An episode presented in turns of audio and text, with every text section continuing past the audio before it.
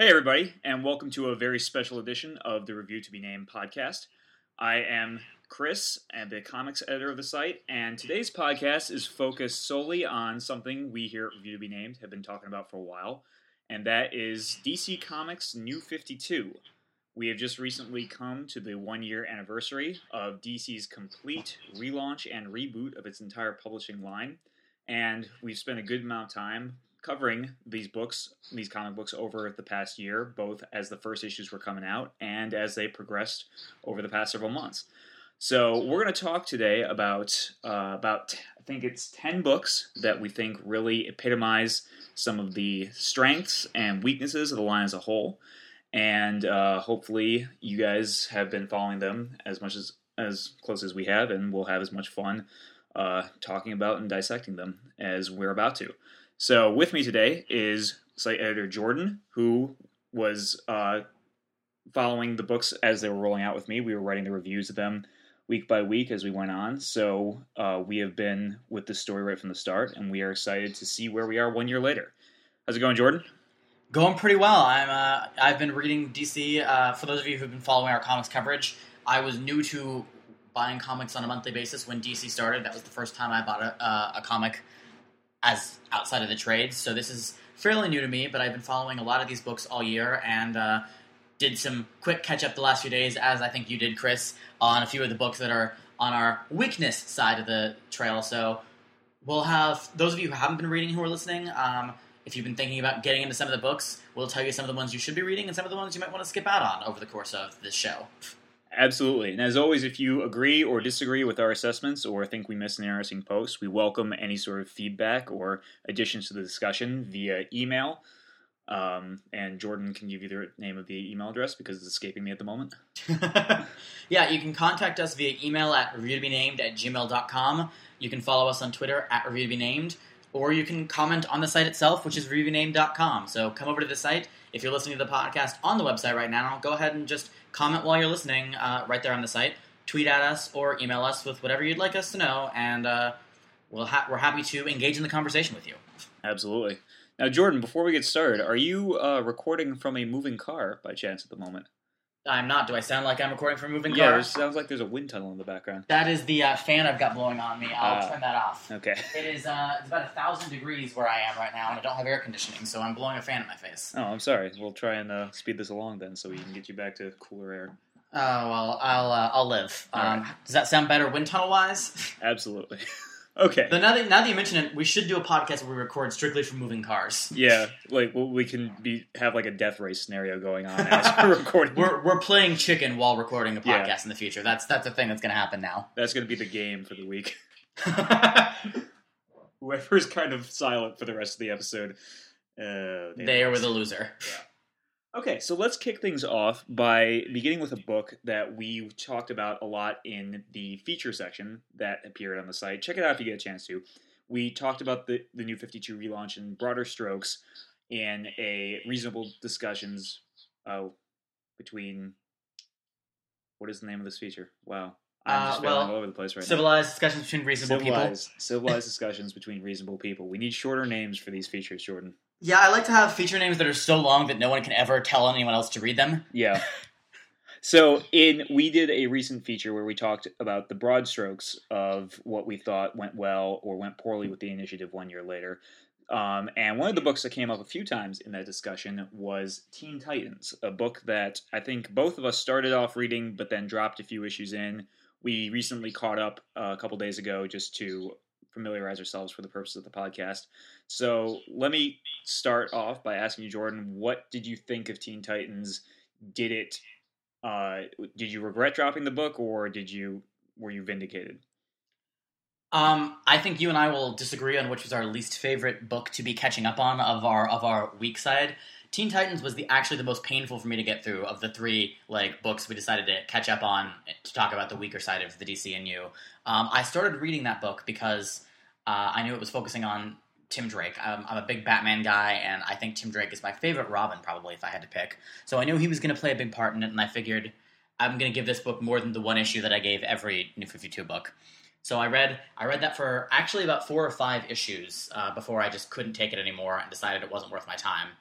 So catching up on the rest of it, uh, I feel vindicated having given up on it because a lot of the problems that the book had in the early going actually were amplified as it continued on, and um, yeah, that was the book where, as I was reading, you know, issue 9, 10, 11, I wanted it to be done. I wanted, I wanted to catch up so I could leave this book behind. What about you? What did you think catching up on it? Yeah, I can't say that I was too sad to have missed out in the past year, having recently caught up on the recent issues. And it's a shame, too, because as I mentioned in the print article, uh, Teen Titans is or should be one of the main gateways DC presents for fans of the characters in other mediums. They've had, in the past decade, uh, two very popular, well received uh, animated series that focused on these characters uh, Teen Titans. I think it was Teen Titans on Cartoon Network, and then most recently this past year, Young Justice, also on Cartoon Network. Um, the Teen Titans, I think, were one of, as a book, was one of the biggest uh, casualties of the reboot continuity in a sense that I'm not really sure DC had a good plan of how and where these characters fit. These were all the Teen Titans in this book are all fourth generation sidekicks for the most. Well, in Robin's case, fourth generation sidekicks, but second or third generation and all the others. So. Uh, in the fictional universe that hasn't been around as long as the old DC was, it's kind of hard to uh, figure out where these characters fit especially alongside mentors who have had shorter careers. So it's I, I found it very very directionless. Not at both writers and editors not really having an idea of how to have a Kid Flash that has never met a Flash or a Wonder Girl that has never met Wonder Woman, etc., etc. Yeah, I, I think that definitely plays a part in it. And I mean, the strongest characterization in the early going, I still think throughout the book, was Tim Drake because Tim Drake has probably the I mean he's the one I'm most familiar with of them all. I think he has perhaps the most colorful and detailed history because the Bat continuity didn't get altered all that much. So I feel like I knew where he was throughout, and that was not the case with a lot of the other characters. And that might be because I'm less familiar with the other characters than I am with him. But I felt like he had a center, and a lot of the other characters, especially uh, Wonder Girl, who was, I guess, a potentially interesting character from the way she was being written. But it seemed like the book wanted to make a big mystery of her, and it more just left me not understanding where, where she was coming from. I don't know. Do you feel the same way, or is it just that I was more familiar with Tim Drake? Absolutely, I felt that way with all the characters. To be honest with you, I twelve issues in, I don't feel like I knew any of them, even having the prior experience of being a pretty avid Teen Titans fan before the relaunch.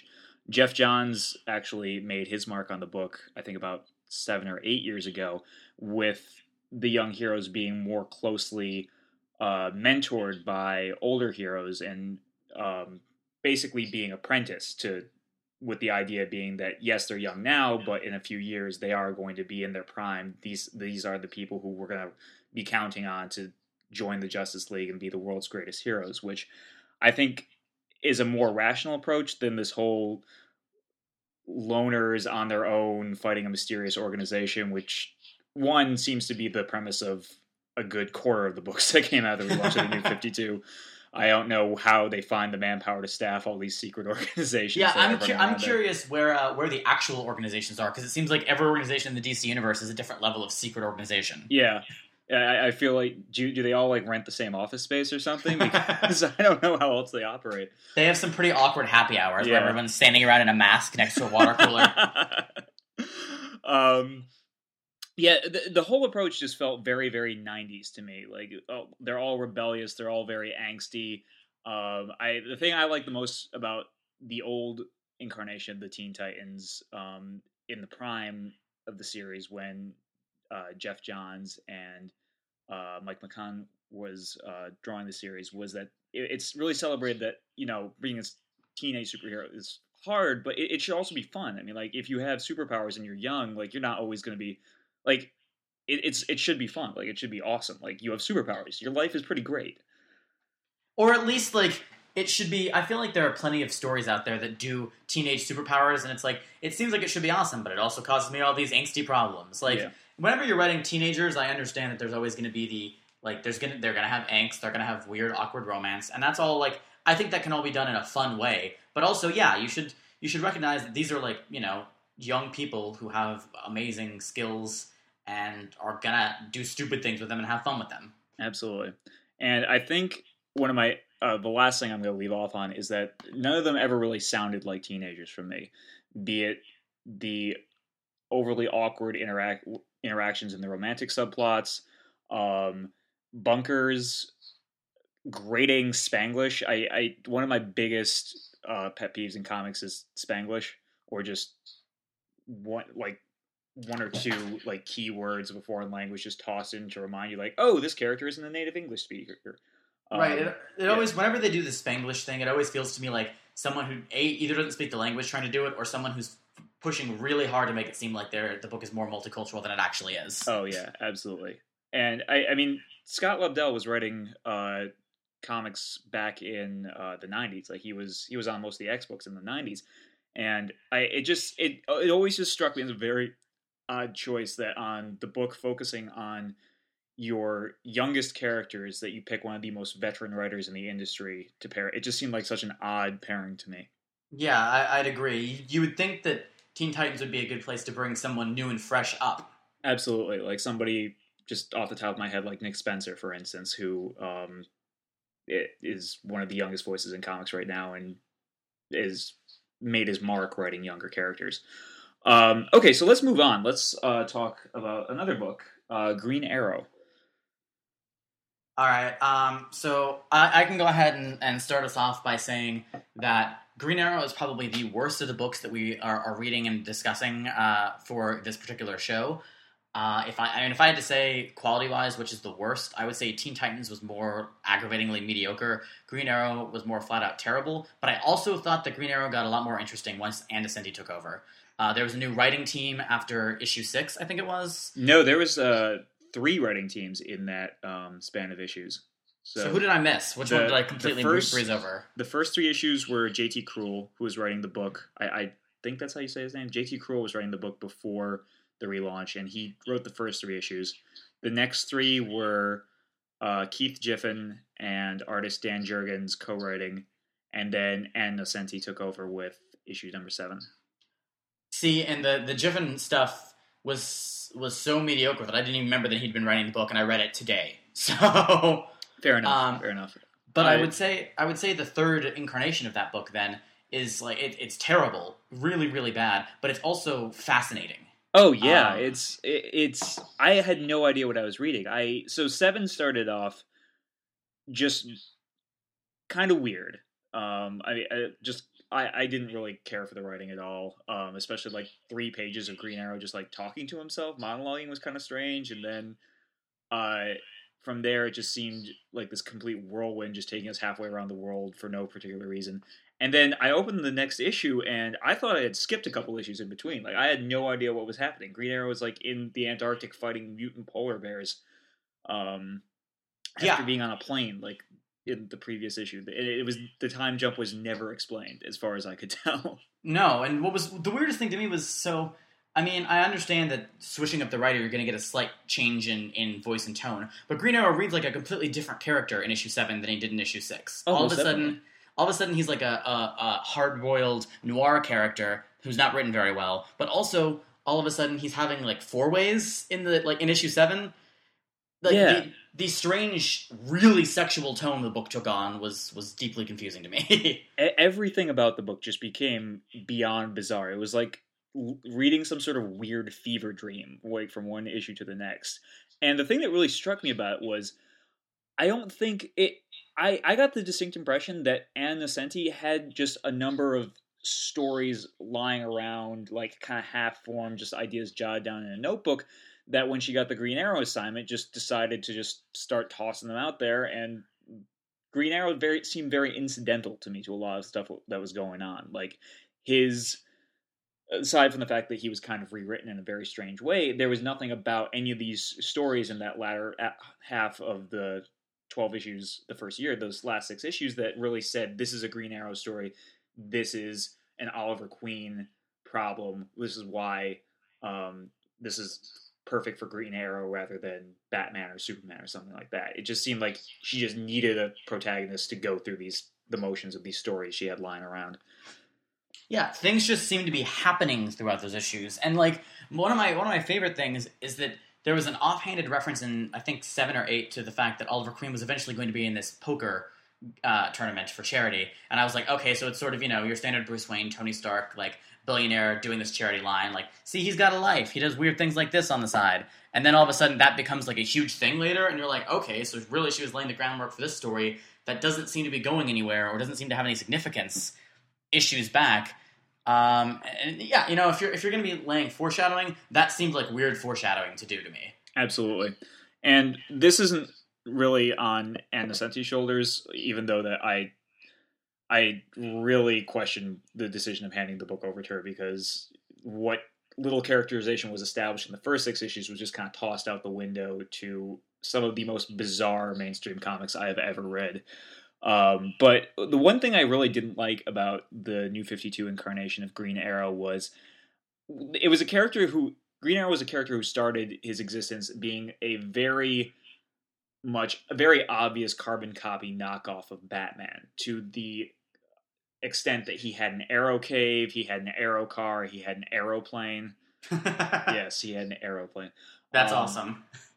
But and it was only in the uh, in the in the seventies um, that they started to differentiate the character, uh, bringing around this idea of that he yeah he was very similar to Bruce Wayne at one point, but basically became this diehard crusader for the little guy, um, and started giving away all the money that he had amassed, um, living absolutely on the barest of his means and becoming a social crusader and an absolute thorn in the side of some of the more establishment minded heroes, even to a point of he was he was kind of to a lot of his um, teammates and contemporaries the most annoying guy in the room because he was just this loudmouth diehard liberal and was that seemed to just that uniqueness of the character was just completely lost in the new 52 which i thought was a shame because now what do we have? I mean quality of the story aside can like it this seems like any of the green arrow stories in those first six issues could have easily subbed in batman and be relatively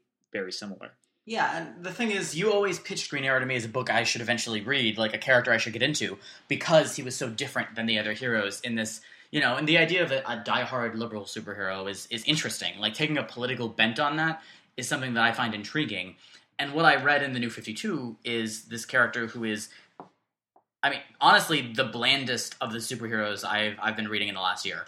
Absolutely. He, there's nothing that you can tell him apart from anyone else except that he shoots arrows, and even that you've got Hawkeye over in Marvel who has a character and also does the same thing.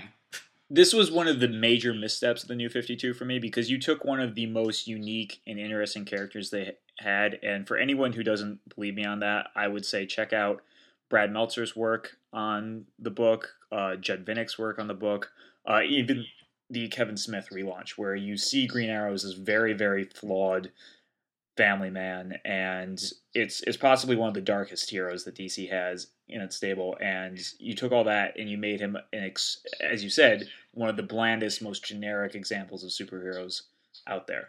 Um, and it's it's a real shame, unfortunately. I hope that future writers start to realign him and bring him back a little bit closer to his roots.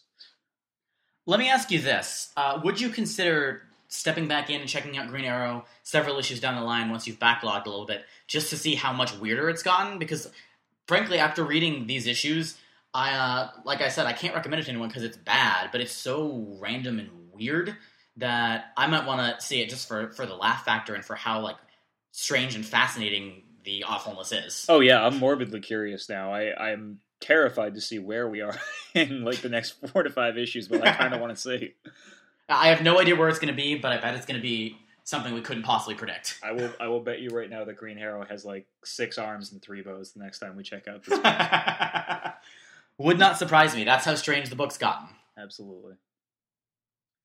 Okay, so let's move on to Catwoman. Uh, Catwoman was a book that got a lot of criticism right off the get go. Um, it caused a big stir because the first issue ended basically with uh, Catwoman and Batman just banging on the rooftop of some building somewhere, and it it was pretty graphic in the art, and the comic kind of caused a lot of stir and rose some lingering questions about sexism in DC Comics and comics in general. But going back, having not read anything more than the first issue until catching up recently, when I went back and I read subsequent issues, I did not actually hate the book as much as I was expecting to. I actually, I, I wouldn't say that I loved it, but I didn't find it to be all bad, and I even found a few things there worth liking. And given time and to grow, that might have actually positioned itself as a stronger book. What did you think, Jordan?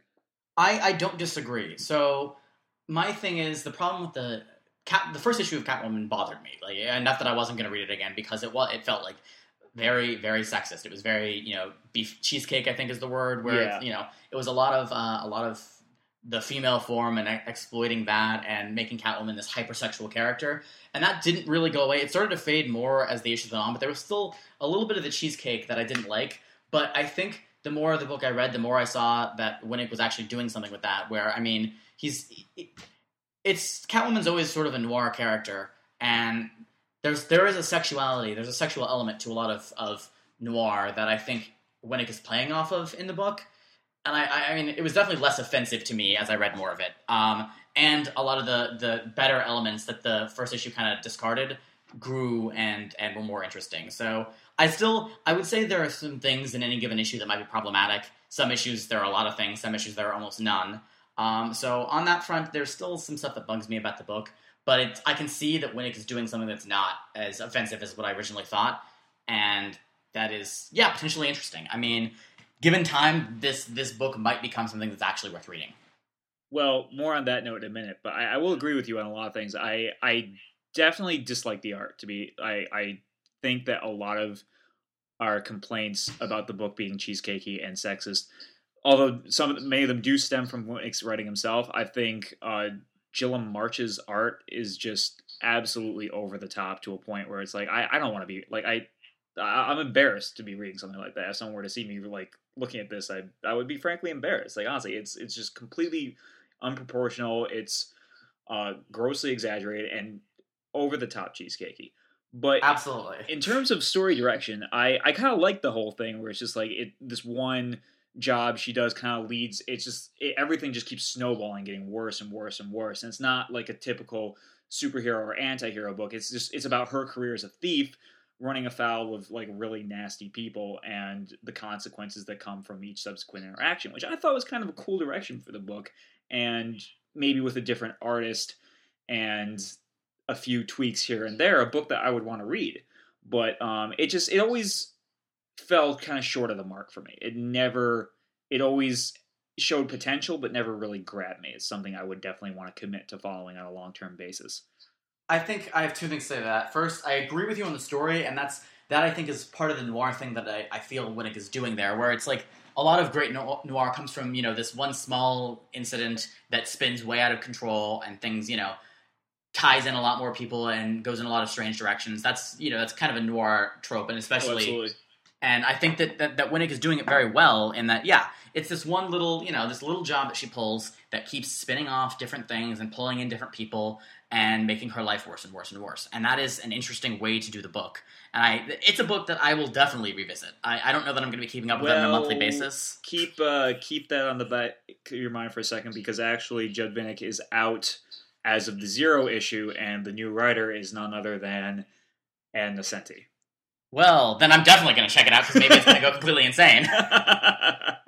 Um, well, that's disappointing. But on the art note, I wanted to say one thing that I kept saying. This is, uh, I don't like the term that I'm about to use, but I think it's most accurate. Uh, I don't know if you're familiar with the meme from uh, the presidential primary campaign this season of Michelle Bachmann's Crazy Eyes.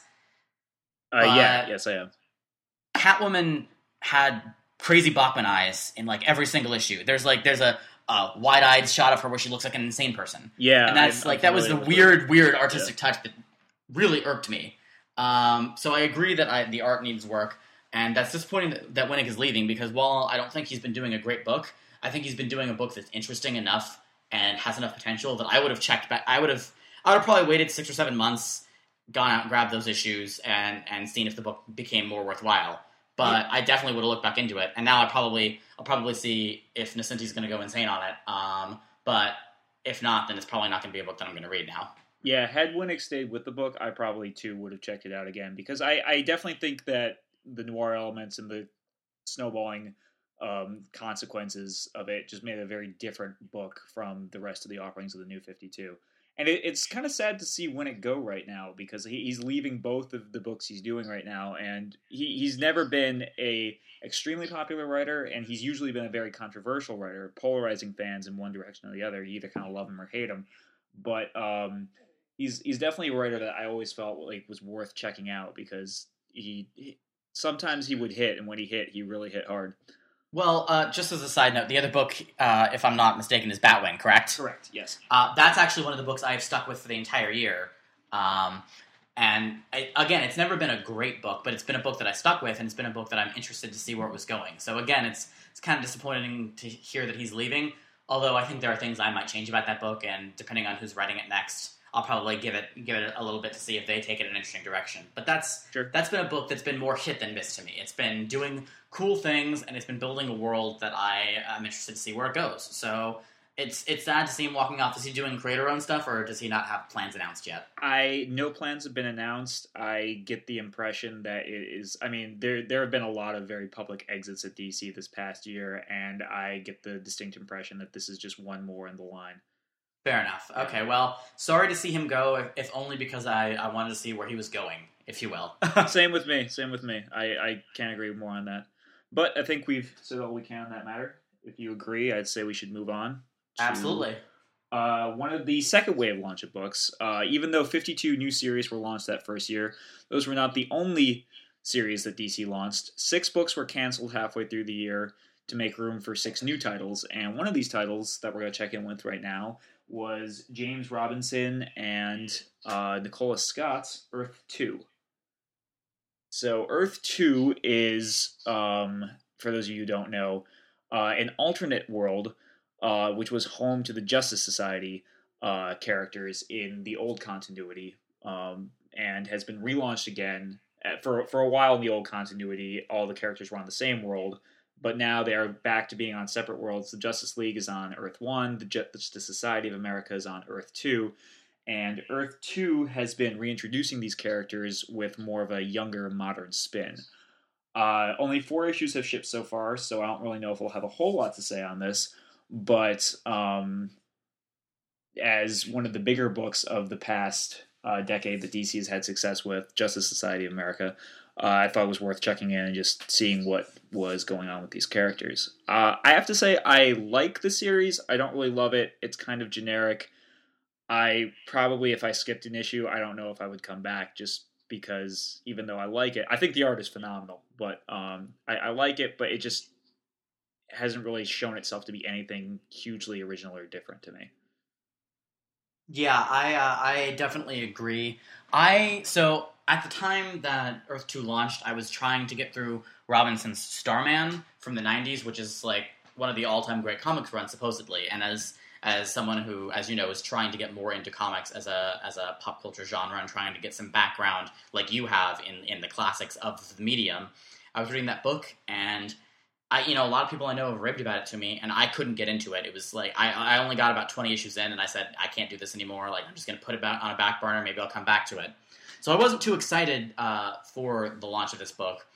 Also, I don't have an investment in any of the Justice Society characters because I've never read Justice Society of America. So I'm not the guy that this book was launched for, um, and it doesn't do a whole lot for me. You know, there was a lot of news about the fact that uh, Alan Scott, the Green Lantern of Earth Two, is gay, uh, which great for more diversity in comics. I'm all in favor of that, but it's not really, you know, that's not part of the story so much as he has a lover that dies in the first or the second issue, I guess. Um, spoiler alert for those of you who haven't read it yet. Sorry. um, and that that seems to backburner that side of the story. Which, if that's, I mean, if that's going to be a strong characterization, uh, great. But it wasn't in what I read. You know, it was it was sort of incidental to the character in a way that I'm fine with you know, I don't think that it should be the center of the character. To, to be clear, I think that it's something that's that makes him potentially different than most of the superheroes out there right now, and it's it's something that has been mentioned and would be fine as part of a larger, well, more balanced character. But that's the only thing we have on him right now, and even that seems sort of like okay. But also, he's just a guy, you know. Yeah. And um, the same goes for Jay Garrick, who is the Flash of Earth Two all I got on him was like he's a guy who happened to be in the right place at the right time, and now he can run really fast. Yeah, I definitely think the book. Um, I, I am a little more uh, a fan of how Alan Scott has been handled because it, it definitely feels like his, sexual orientation felt less like publicity grabbing and more like just like natural. Oh, this is part of his character. Uh, even though it hasn't been dealt with too much at the moment, I mean, it's just like it's it's it's incidental to the story. It's not like read this book because. That's um, true, and which- I do like that about it. Yeah. I definitely, I definitely like that it's not like we got a gay character, yay! Yeah, which Uh, um, I, I mean, I think r- right around the same time, Marvel in over at Astonishing X Men was making a whole big deal about uh, the character Northstar getting married, um, and it, it just seemed so out of left. Field. Well, not. I mean, it was a character who had been in a relationship for a while, but it just seemed like such like a headline grabbing sort of event. Whereas I feel like the Green Arrow, the Green Lantern thing had been planned for a while, and people were just like, "Oh, this will get some attention. We'll just announce this part early because it's happening anyway." Um, Yeah, I, I agree. Um, I'm not reading Astonishing X Men, but I am familiar with the fact that Northstar's getting married because it's been everywhere. oh yeah, the Um, and I, I mean, I liked the character of Northstar when I've come across him in some of my reading back issues to try to burgeon my comics knowledge. And I, I think that, that that might have felt natural. I don't know, I'm, because I'm not reading the book. Um, it's too early for me to say whether whether Alan Scott's sexuality is a natural evolution of the character or whether it's a bit headline grabbing. yeah, Um, right now, it feels kind of like neither, um, which is fine with me uh, if he becomes a character that's interesting. sure. Um, I and oh go, ahead. Okay, Oh. so um, I, I just want to mention right here that for me, I think the big loss here was, and I, I, I will say that a lot of the books that were weak in the New Fifty Two were the books that lost their hook. Green Arrow we just discussed a minute ago, and I think Justice Society, well, Earth Two now is definitely falls into that category. One of the big initiatives of the New Fifty Two was a universe that hasn't been around forever. They wanted like superheroes to be a little bit more of a novel thing. They wanted the heroes to be less experienced, and I get that. I get the decisions that were made there. And so the Justice Society in the old continuity were the superheroes of World War II. So if superheroes have been around for 50 plus years, it just doesn't work with this whole idea they're going for of this is a new and novel thing. The world is changing. It's kind of scary. It's exciting, but it's very frightening at the same time. So the Justice Society as they were had to go. And but placing them on this other world, you had the opportunity to keep the hook, which I always thought the reason why the Justice Society was interesting and not just a carbon copy clone team of the League was that you had this generational gap. You had heroes that were older who had served during the time of World War II, and you had the sons and daughters or the grandchildren serving with them, like living up to their parents' legacies, learning how to be heroes under the eyes of the greatest generation. And now with Earth 2, we've lost that. We have these characters have been de-aged, they're all in their 20s, roughly same as the other DC universe, the uh, same as the Justice League universe, and it's just it, it kind of suffers from that old idea of well, this isn't the main continuity, so why does it matter? If that makes sense. No, I think it does. Um, because to me, that would be a great hook for a book. I would love to read a book about aging superheroes and how they deal with those issues. And yeah, I mean, passing on the torch. I think those are interesting things. I haven't read the classic runs of Justice Society, but those are things that sound something I want to read about. Whereas right now, just uh, Earth Two is having a lot of the problems I think we might discuss in a minute uh, when we talk about Justice League, uh, which is getting getting it off the ground, getting these heroes together into a team.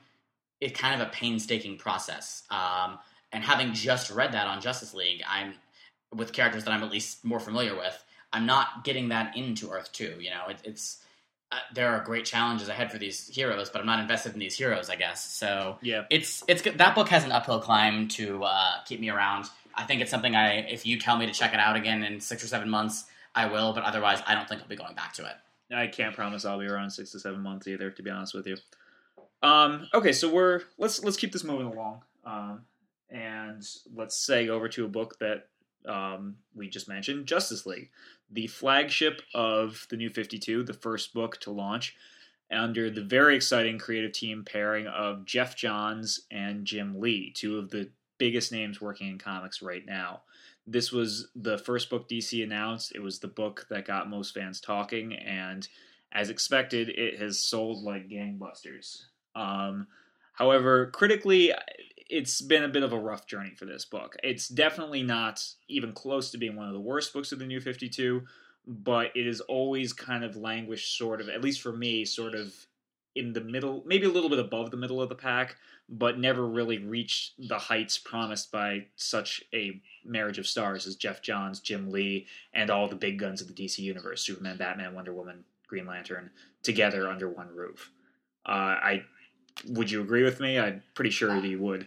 Yeah, I uh, so I mean, this is not a book that I I've considered dropping even once over the course of the year. So yeah, it's not one of the worst books um, that came out of the DCNU, but it's definitely a middle of the pack book for me. When I'm reading when I'm reading my books, it's something that I read earlier. You know, I save my favorite books for for later in in my reading, and it's always an earlier book. It's something that that I am like, okay, yeah, I'll read what's going on next. Uh, and I think it's been more hit or miss than I would have expected based on the titanic amount of talent that went into this. Absolutely. Yeah. I, I think a lot of the problem that came for me was that I, and I understand that this is where Johns was going with the story. The whole idea was like these are big personalities. Throwing them into the same room together, making them into a team isn't an easy process. It takes time. But the what we got out of the first year of the book was basically two big stories. And so you never really got to see any sort of gradual progression. It was two big stories, so it's like you're going to see the league basically in the same place for both of those stories. Uh, and I, I'm not crazy about this idea of like the book being about like when these people are in the room, they bring out the worst in each other rather than the best in each other. It, it should be absolutely the opposite way around. Like the the heroes like they come together because they need each other, they need their support, and they should be made better by their associations, not devolve into bickering and infighting as seemed to happen in most every issue. It was it it it was very much a display of posturing on all the characters and um, Johns, who's usually great at um, fielding a team book, is one of the best in the business, I think, at juggling a large cast. Uh, seemed to have a little bit of trouble playing these characters off each other everybody seeming to only um, speak in catchphrases and quick little descriptors that offered one facet of their personality rather than presenting them as more well-rounded characters. I'll agree with you on half of that. I think that Johns was writing these characters as, as the most two-dimensional version of them possible. Like Green Lantern is the cocky one, Batman is the broody one, and um, yeah, I never got I never got the feeling they were full characters. But actually, as someone who's less sold on the Justice League as an idea for a book, um, as someone who thinks like there there are so many big guns there that there's always going to have to be these huge threats, and that oftentimes it's going to be less subtle as a result. Um, I actually I think the infighting is an interesting way to handle it. Uh, obviously, I think that I like the idea of these people having these this history, which the New Fifty Two kind of erased, um, and so if I was reading an older Justice League, you know, a, a, more classic version of the run, I think watching them bring out the best in each other might be a good thing. But in the early going, I actually think that it's an interesting idea to have them not like each other because what you've got here is people who are so powerful, they're basically gods walking among men, and each of them in the DCU sort of has their own sphere of influence and their own area that they are, you know, a god in, basically. So if you're hanging out in, in Metropolis, Superman is basically the, the the god that rules over your area, you know, that protects you from ill. And having putting them all in a room and having them snipe at each other for a while, I actually think is an interesting way to do it. Though I don't know if it's played out in the ideal way. I'll, agree with that. I, I, I definitely think that's an interesting way to look at it. Um, I just don't know that it has been the most entertaining in the sense that, uh, as you said before, I mean, I, I agree with you. I think you've sold me on the potential of that dynamic, but with the characters, as you said, being so one dimensional, with basically each one of them comes down to one trait. Flash is the nice guy. Aquaman is the like thinks he should be in charge. It just it just doesn't work as well. It, I agree. I think I think you need to have uh, more well-rounded, balanced characters because these guys, you know, they're they're not pissy children. Yeah, they're they're people who are incredibly competent at what they do, and the problem is that they each think they're the best. Absolutely, yeah, and, and, and that's that didn't really come across. I, I don't think, at least think, not the way it should have. I think I hit on this a little bit during our Earth Two, and you hit on it uh, when you were introducing the book. But I think the big problem was that they, these arcs were long, and the first arc especially you know, the introduction of the Justice League was it was six issues, wasn't it? Yes. And Yeah. I was, you know, each month I was like, okay, but this isn't going anywhere. Like, just I want, I, I know they're getting together, um, and the the origin story of the league was not fascinating enough to me to have grabbed me for those six months. So I was reading it, waiting to see what it looked like when the team got together, and that's I don't think what Geoff Johns was going for. Yeah, the the opening story, the longest story arc today of the Justice League was it, it was very awkwardly paced, I felt, and I think that undercut a lot of momentum from what was probably one of the most exciting launches to come out of the initiative and as a result, it was kind of the book was kind of playing catch up right from the get go. I definitely think that the um, the second major arc, uh, the one that just played out over this past few issues, was a huge improvement. Uh, it shows a lot of potential heading into year two. I'm very excited about where we're going in year two and about a lot of the changes that were made in this uh, towards the end of the first year. Uh, you have the Justice League kind of cutting some more of its ties with um, the established authorities. You have a couple members leaving the team. You have uh, the very much hyped um, romantic pairing of Superman and Wonder Woman going into year two, which is sure to shake up the dynamic of power. It it just definitely felt like this is where we should have been three months in, not twelve months in. With this, I agree. I think I think it's going in really cool directions. I'm Yeah. actually that's a, I mean it's a book I'm very excited about where it's going to go. Um, I wish I'd gotten there faster, but obviously this this is not a book I'll be dropping anytime soon. In another 12 issues, I'll probably still be reading it. Absolutely, I will too. And uh, I, I've heard a rumor flying around that uh, Ivan Reis is moving over from Aquaman to take on the art duties on this book, which um, I I mean I love Ivan Reis. He's probably one of my favorite artists working at DC right now. So I think he would be a welcome addition. I mean, it would be sad to see Jim Lee go, but I would prefer to see him pop in for a story arc every now and then, so he really has the lead time to make his art look as beautiful as we all know it can be. Absolutely, I agree. And Ivan Reis is doing great work on Aquaman, so bring him on board. I'll be excited for it. Cool. So let's seg right from Justice League over into one of its sister titles, Justice League Dark. This book started off by being written by Peter Milligan and recently uh, changed writers, and now Jeff Lemire is the new writer of the book uh, and has been the writer for about five issues recently. And one of the reasons I want to talk about this book was I it, it's been one of the rare moments where we've seen over the past year a lot of creative team shifts in the new 52. I, I did the math on it a little while back. I don't really remember the exact total, but I think somewhere around 22 no 26 books experienced a writer change in the first um 12 months of So roughly half. roughly half the books. I, it, it's either a little more or a little less. Exper- like changed writers somewhere through. That's that's a big turnover. Like usually, I, I don't think that that's normal in terms of like a publishing line. I can't think of another time where I've seen that much turnover happen within one company in such a short span of time. And a lot of the books didn't.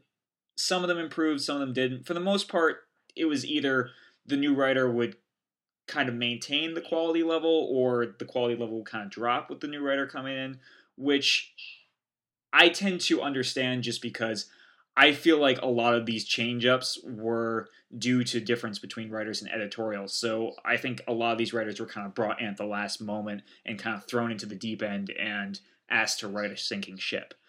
Um, not in every case, not in every case by any means, but I think I think a lot of these writers that were brought in didn't have a lot of lead time to kind of figure out what they wanted to do with their book.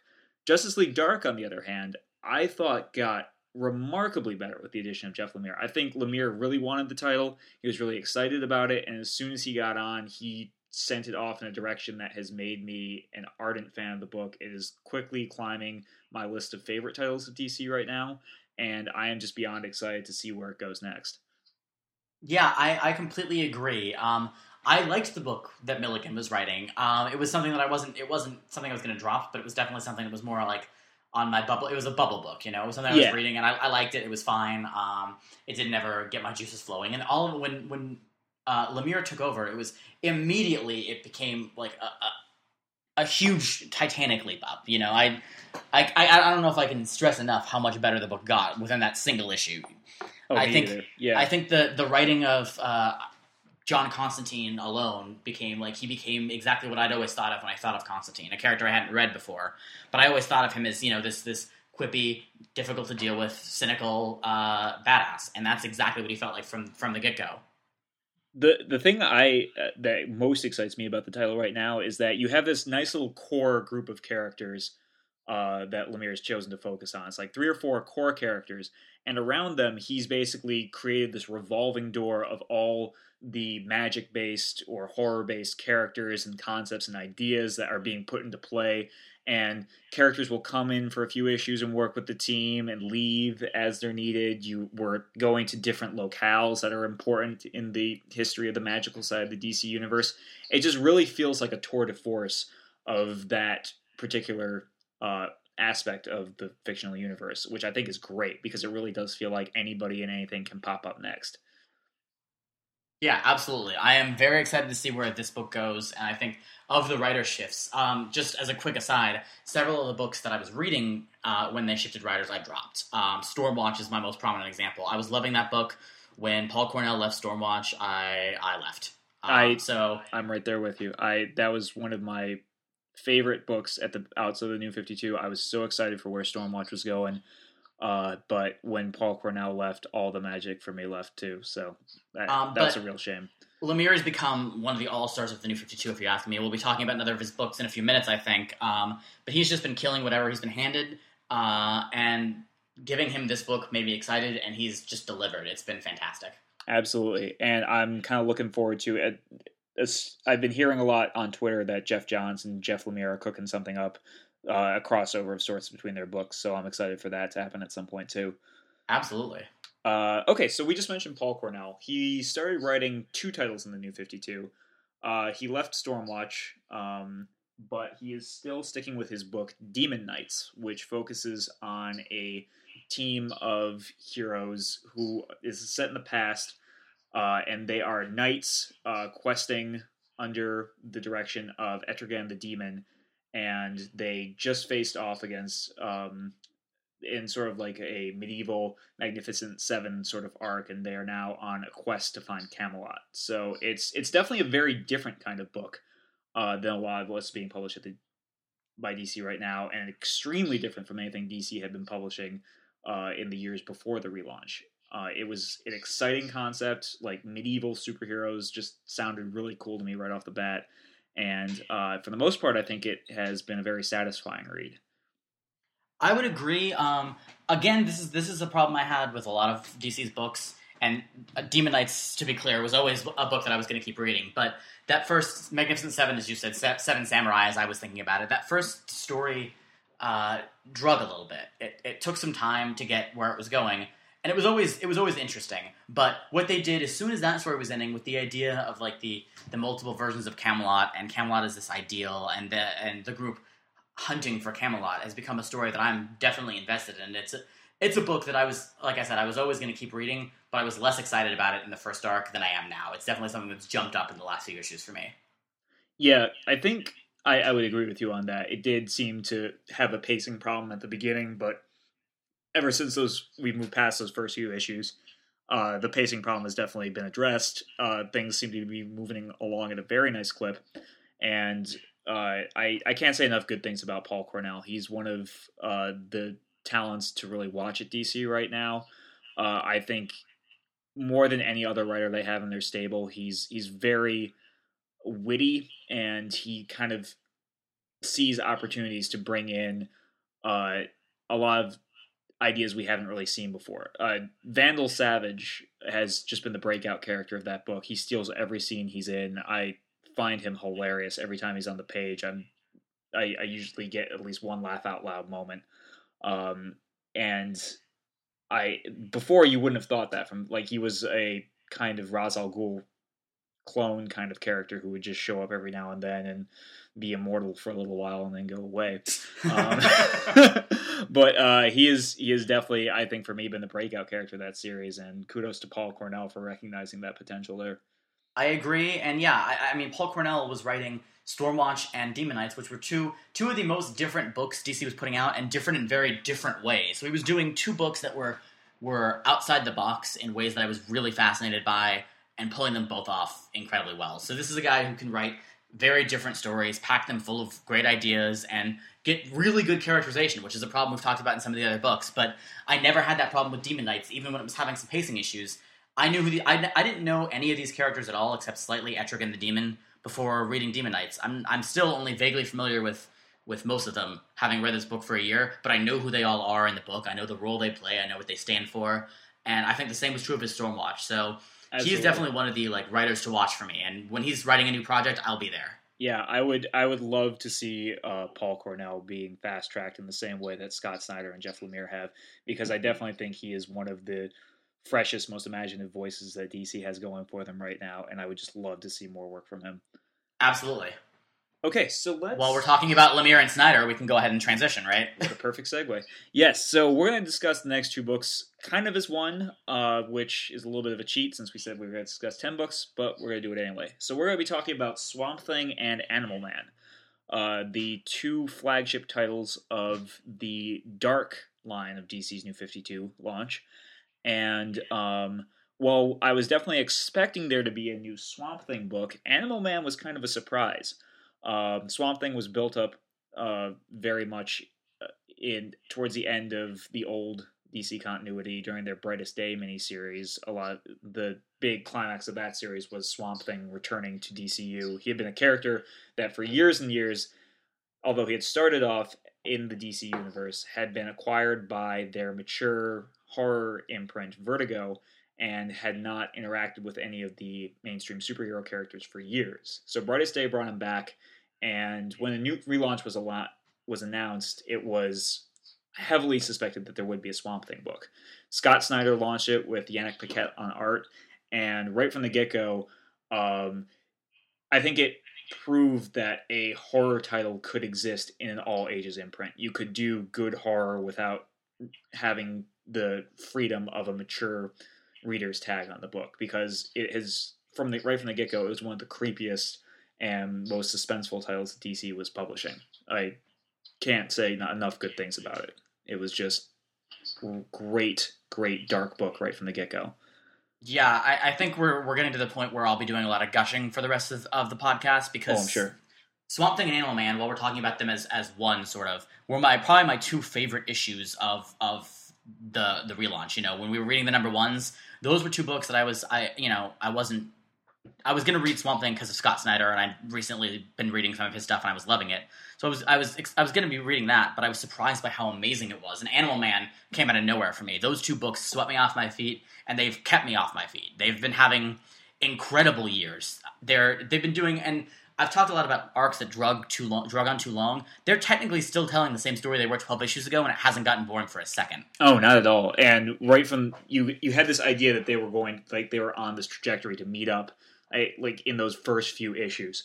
And I'm so glad that they just embraced that and they've both been kind of telling like the same story from two different perspectives. And now we're starting to intertwine and they're both, they, both characters have met recently and they're starting to try and tackle the same problem, this problem of um, the forces of death and rot kind of overrunning the DC universe together.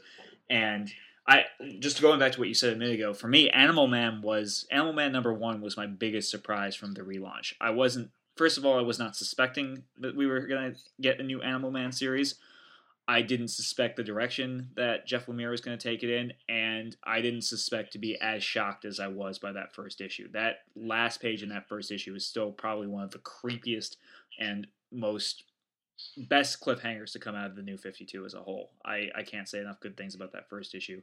And I, I think it's a very different book from, I know I've said that about probably two or three things that we've uh, talked about so far. But Animal Man to me feels like more of an more of a creator owned, more of a book being approached with kind of an indie sensibility. It's not really a superhero title. It's just kind of about this guy who has these powers and he's just trying to keep his family safe. And both the writing and the art kind of set it apart from a lot of other titles that DC is publishing right now. It definitely doesn't feel like anything else they have going, with the exception of Swamp Thing. I agree, and it's funny because, like I said, I've talked about pacing issues several times, and if you if you tried to break down the story for someone who hadn't read the book and said, you know, Animal Man spends the last five or six issues of the books knowing he's looking for Swamp Thing. Like that's that's his goal, and he just finally has met him. So you would think that it would be going slow, but it's never felt that way. It's always been very each each both Animal Man and Swamp Thing has been sort of pulse pounding on a monthly basis, and it's it's amazing to me that they've kept this story going for as long as they have and made me as interested. And I'm actually pissed that we're taking next month off for the zero issues because I'm so into the crossover that's finally started. Oh, I agree with you, and I think that's the hallmark of a great book that we just cannot wait to get our hands on the next installments of it. Absolutely. Yeah. My my only complaint is, and this isn't a huge one. I I kind of almost wish that they didn't ship in the same week because I mean, since they're so closely intertwined, it could almost feel like we're getting a bi-monthly book if they were shipping like one week apart or something like that. But again, that's the most minor complaint I think I could possibly have with the series. Yeah.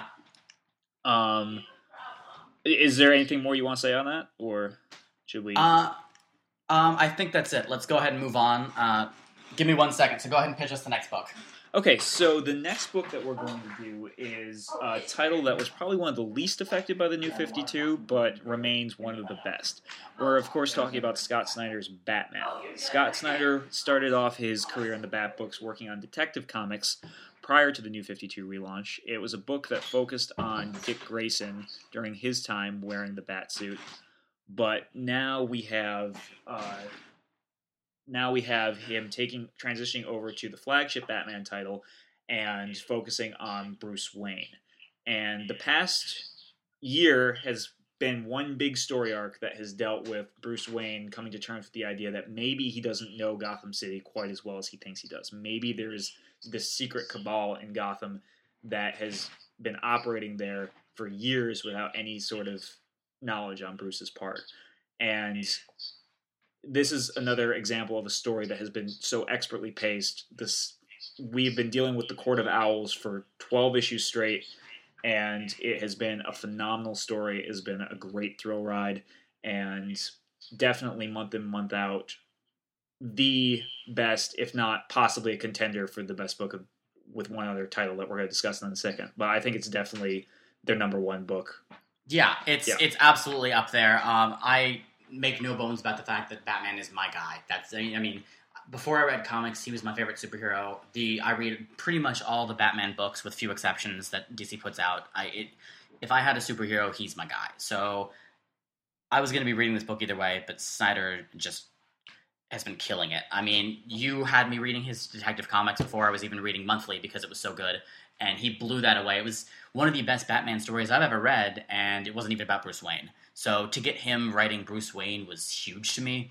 And he's done sort of a similar thing that he did with Dick Grayson, where he's turned Gotham itself into the villain for these people in a way that's fascinating. And, you know, he said originally he was doing his Court of Owls story and he wasn't going to stay in the book, probably. And now he's on the book for longer and he's going to do a Joker story in the next few months. I could not be more excited. Oh, me either. I cannot get enough of Scott Snyder on Batman. It's a match made in heaven for me. The book is so. It's taken on. I, this is an element that probably should have always been there, but it, it's be, taken on sort of a very creepy horror esque vibe to it in places. Like uh, there, I forget what issue it was, but there was this scene where Bruce is going around to all the different buildings he owns in the city, and he's finding these secret compartments and chambers in there where the owls have these secret like bases set up in all of them, and it was just um, like it's not often that a comic will make a chill run up my spine, and that, that definitely happened to me while I was reading that sequence, and that's just speaks to the talent of Scott Snyder to write a such a suspenseful, um, terrifying story and weave in these new villains in a way that makes them so credible and so much fan favorites when you have such a great Bat Rogues gallery to draw on from the beginning. Yeah, one of the things that Snyder has done incredibly well is right. He's writing two great horror books, and I, as a big Batman fan, my ideal Batman stories have that element of psychological terror to them because Batman is a guy who, first of all, himself may very well be insane, but also he fights psychopaths more than other super other supervillains fight these colorful, you know, villains or you know, they fight characters who are more traditional bad guys. Yeah. Batman fights crazy people. And to me, that's scary. And I love that Snyder is willing to embrace that and make Batman's books scary. The villains he's introducing are, you know, they have elements of horror to them, and I think that's fascinating. And he's he writes Batman the way I dream Batman, be- I dream of Batman being written. So I mean, I can't say enough good things about that book. And since it's my favorite character going into reading these books, it's been just amazing.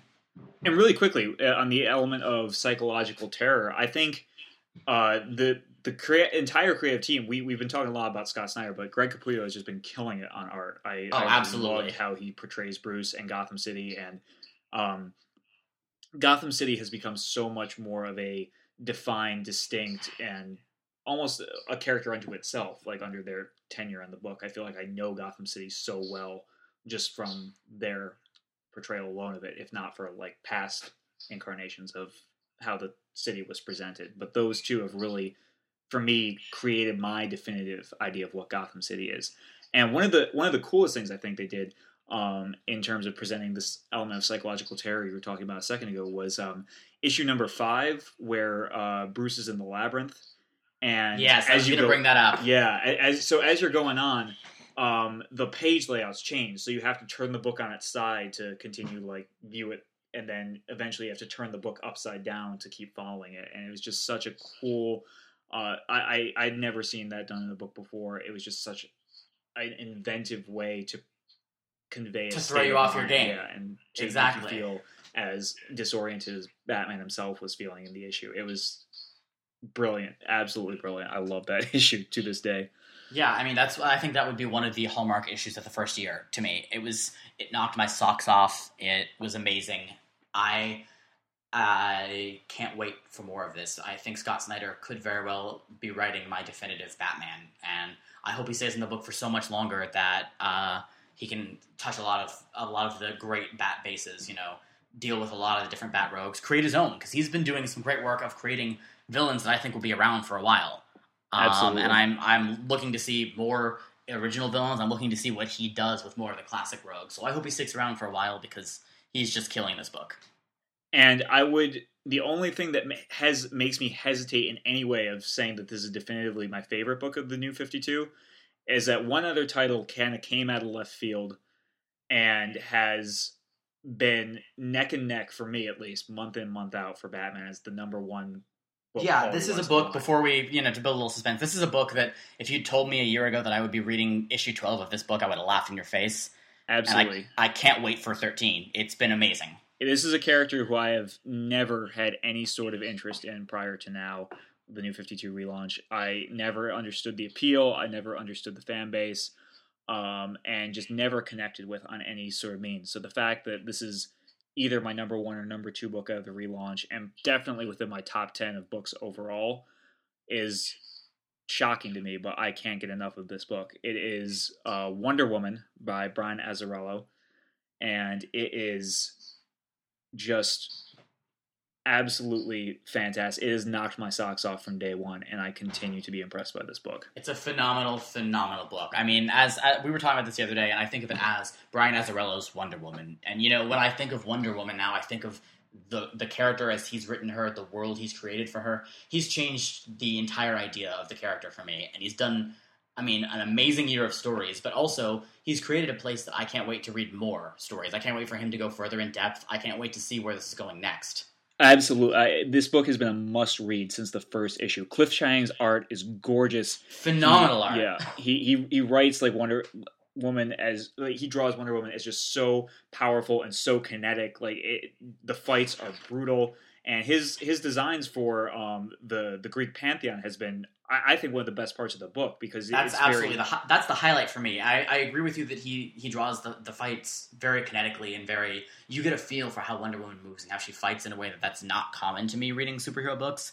But the thing that sets it apart to me is every time we're introduced to another member of the pantheon, they look so different and so imaginative that I'm just I'm I'm, I'm blown away and I I think that their their designs say so much about their characters, but are also just so amazing to look at that I just want to see more. Yeah, I, I it is to the credit of these creators that they have in in twelve issues sold me on the appeal of this character, made me understand what is so unique and great about her, and at the same time opened up this whole unique world for it. The problem I think with Wonder Woman in the old continuity was always this idea of um why is there why is this a Wonder Woman problem versus like a Superman problem? They have like very similar power levels and abilities. So it was always this idea of why is Wonder Woman fighting this supervillain as opposed to Superman? And although Greek mythology was brought into it before, I think firmly rooting her within the Greek pantheon. Uh, the tweaks made to her origin, which ties her inextricably to this idea of like she is involved in the dealings of the gods, just gives her her own unique niche in the DC universe that is just as important as Superman's and Batman's area of expertise, and she is protecting humanity from the gods themselves. And I think that absolutely, in one fell swoop, just defined why Wonder Woman is a part of the Trinity. Like, it, th- there's always been this idea that it is the Trinity of Superman, Batman, and Wonder Woman. But while you can easily explain why Superman and Batman are a part of it, it's always been a little harder to justify Wonder Woman's inclusion here. I think Brian Azzarello has ended that argument for for me at least. Yeah, he is justified. Yeah, for me, it was always a question of why Wonder Woman. I guess because she's the female superhero, and they want they want to play that up. Um, which power, you know, great kudos to uh, woman power. And I think there have been some good runs on Wonder Woman in the past that I have not personally read, but I've read a lot about. I, will- I will say that also. I. I- again, I've never really read the Great Wonder Woman runs, so not to knock any. of I, I know that they're out there. I have not read them personally. Yeah, but, But- I hear good things about the, what the book was doing in the past, certainly. But this is just completely different, new, and, and vital in a way that I don't think the book was in the past, from you know, to my knowledge. And I think another thing the book has done well in 12 issues is not only has it introduced this pantheon of gods, but it's given Wonder Woman uh, a relationship with each of them that is different and that it, that in itself will create more story potential. You know, the way she interacts with each of these people is different and is in flux in very interesting ways. Absolutely. Uh, I cannot say enough good things about this book. I was not expecting to love it as much as I have, and it has definitely been one of my favorites month in, month out. Is always, again, one of my most anticipated, and I savor it towards like the back of my reading pile because I know it's going to be a great way to end off on a strong note every time I crack open a new stack of comic books. It's, Absolutely. Uh, I, I again, I, I'm set. Well, I, I actually am looking forward to the zero issue because I recently read an interview where uh, Azzarello and Chiang were talking about their zero issue, and apparently they're both very excited for it. So if they're if they're hyping it up, then I can't wait for it. But I definitely am so excited to get into year two of Wonder Woman, especially with the way that the last issue ended with this idea of spoiler alert. Uh, it looks like Wonder Woman is going to be the place where they're going to start to introduce the uh, Kirby characters, the new gods again, um, Orion and um, all those other characters that deal with um, Darkseid, the, the the opposite side of the coin of Darkseid, the the new gods characters, and I am beyond excited to see how they're going to be factored into the pantheon of Greek deities that we've already been seeing over the past year. Knowing knowing nothing about them, I'm I'm excited to get into year two just because we got a huge betrayal at the end of the last issue that I'm interested to see how it plays out. Oh yeah, and um, yeah. So her- there's been betrayal, new allies, and now um, Hera is stuck with the group, who's now mortal. It's it's just been it's such. I think I, I also want to just stress something I kind of uh, overlooked when we were discussing this is Azzarello has created a whole new supporting cast for Wonder Woman. And we, we talked about in the designs of the Greek gods, but like we, we also have um, Zola, we have um, her her new half brother. Um, it, it's just an entirely new group of characters has been introduced, and, and characters I'm all very interested in, and just Yeah. equally excited to follow into this next year. Absolutely no. Azzarello has done what your dream is for when a creator takes over a book. He's he's revitalized the character. He's done new things, and he's built a world that I think will continue even when he eventually leads the book, which I hope is years down the line. Oh yeah, Um, but he's done he's done amazing amazing work, and he's one of the, the few books that I I am excited for the zero issue. Even you know most of these I feel like it's it's taking a month off the stories I'm interested in, but whatever he wants to do with these characters in this book is going to be great. And I think I, I kind of want to try and, as we wrap this up, bring it back to an idea I brought up earlier. I think part of the success of Wonder Woman boils down to where a lot of books in the New 52 either succeeded or failed. And I think that Wonder Woman was definitely a book where, while it was a radically different interpretation of the character than I think what we've been used to in past years, it was an it was an example of a writer refinding the hook to the character like looking at the character and thinking what is it about this character that sets this sets wonder woman apart from all the other heroes all the other characters in available to us why is this a wonder woman story versus a superman story or a batman story and keyed into that idea of like let's bring it back to the Greek pantheon. Let's set this firmly in the world of the gods. Let's tweak the origin and just throw out all of what you knew and just kind of start over like it's going to be the same kind of character like all like essentially Diana's going to be the same person but let's explain some of the trappings of the character to a little bit of a more logical degree and let's all root it in the Greek mythology. And I think rediscovering that hook, making everything hang from that, revolve around that central idea has really been core to the title's success, as well as the great talent working on the book. Absolutely. That's the I would say that's the one book if you're not reading that book or if you haven't been thinking about reading it and you're considering getting into the DC and you jump on board. You will I, I would say you'll love it. Absolutely. Well, okay, so one year into the new 52, uh, I'm still on board. I am still on board. I'll be reading several of these books, um, probably even more than I should be, honestly, uh, into the inevitable future, cool. uh, foreseeable future. The future is inevitable, but what I was referring to is the foreseeability. Well, whatever. I've gone off the rails at this point. Indeed. It's been a long time without that fan. I'm not living in the wind tunnel. well, let's get back to the wind tunnel as soon as possible.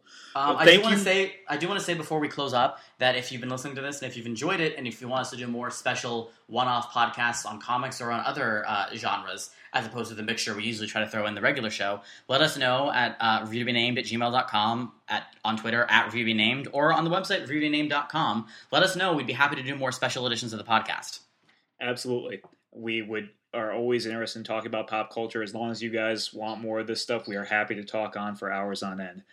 Uh, thank you again for joining us. This has been a lot of fun for us. We hope it's been fun for you guys as well. Uh, as always, if you want more uh, comics reviews and comics commentary, look at reviewtobenamed.com comic section. And as for your rest of your pop culture needs, check out the rest of the site or the regular editions of the Review to Be Named podcasts. Uh, thanks for listening, guys, and we hope to see you again soon. Thanks a lot. Bye-bye. Bye.